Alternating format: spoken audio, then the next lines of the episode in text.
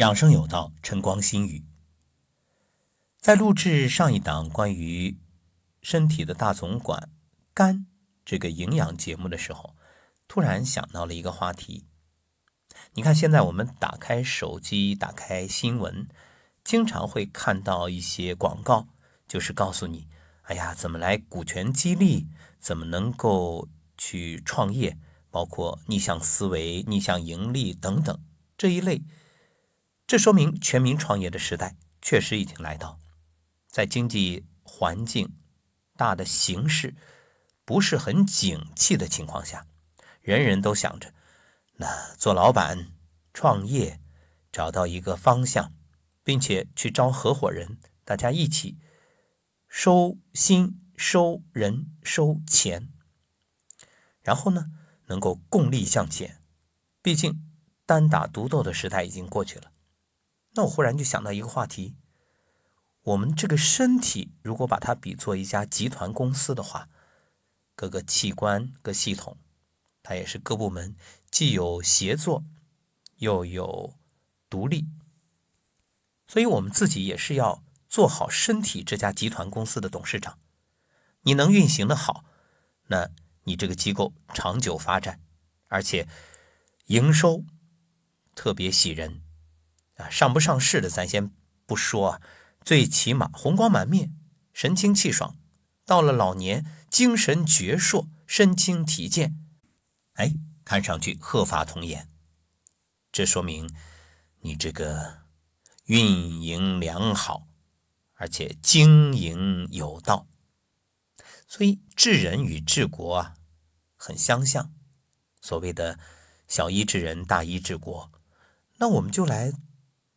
以经营一家公司的理念，经营一个集团的这种方法来养生，不就对了吗？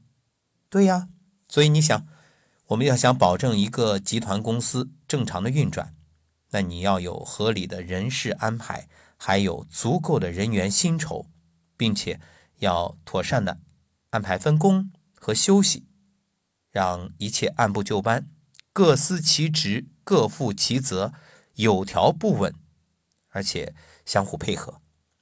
那你要想保证身体的健康运行呢？同样啊，也是要有足够的营养补充、合理的运动、休息。所以，为什么我们把营养说的那么重要？你想，那些只加班不给钱的机构，迟早要破产。那你只活着不营养呢？身体也迟早要玩完。不过身体的各个器官啊，要我说，它真是好，好在哪儿？我们以这个分工为例啊，干一天就要拿钱的那是钟点工，那干一个月才拿钱的呢，那是职工，干一年才拿钱的那总经理拿年薪，职业经理人，那干一辈子才拿钱的那叫老板、创始人、合伙人，对呀，他拿分红嘛。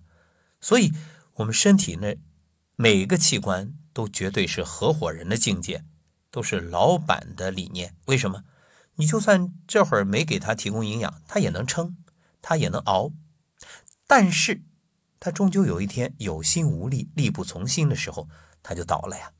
不是他不想干了，而是他实在干不下去了，那身体也就破产了。所以，我们说熬一段时间可以。你说你这段特别忙累。但是，你过了这一段，你得休息啊，你得补充啊，你得把欠的还回来呀。就像我们说，你讲这个合伙人，他尽心尽力的为集团，已经做了那么多事儿，你不能总是给他说，哎呀，等咱有了钱，等咱有了钱，你好歹过年的时候，你想办法弄点钱来，你也得给大家发个过节费吧，对不对？这是人之常情，身体也是一样。无论你想什么办法，营养是要保证的呀。就算这段时间营养没跟上，那你过段时间该补你得补啊，对不对？不能总是一味的耗，你只干活啊，不给钱，就像那个牛，你说只挤奶，连草都不喂，那不行。所以破产是机构实在无法运转，那所谓的早衰。不就是机体器官系统无法再正常运转了吗？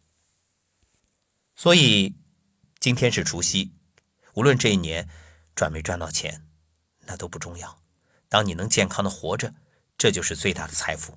所以各位，不管你是不是做生意，愿大家在新的一年都能够做自己身体的董事长，懂得调配各部门，合理的调配，既调动大家的积极性，又能保证充足的营养，也就是薪酬，还能保证大家合理的休息。这说明你经营有道，运营有方，那你就会越来越健康。新的一年，恭喜发财！而我要恭喜的是，你能在身体上发财，让身体这家集团公司越来越兴旺发达，加油！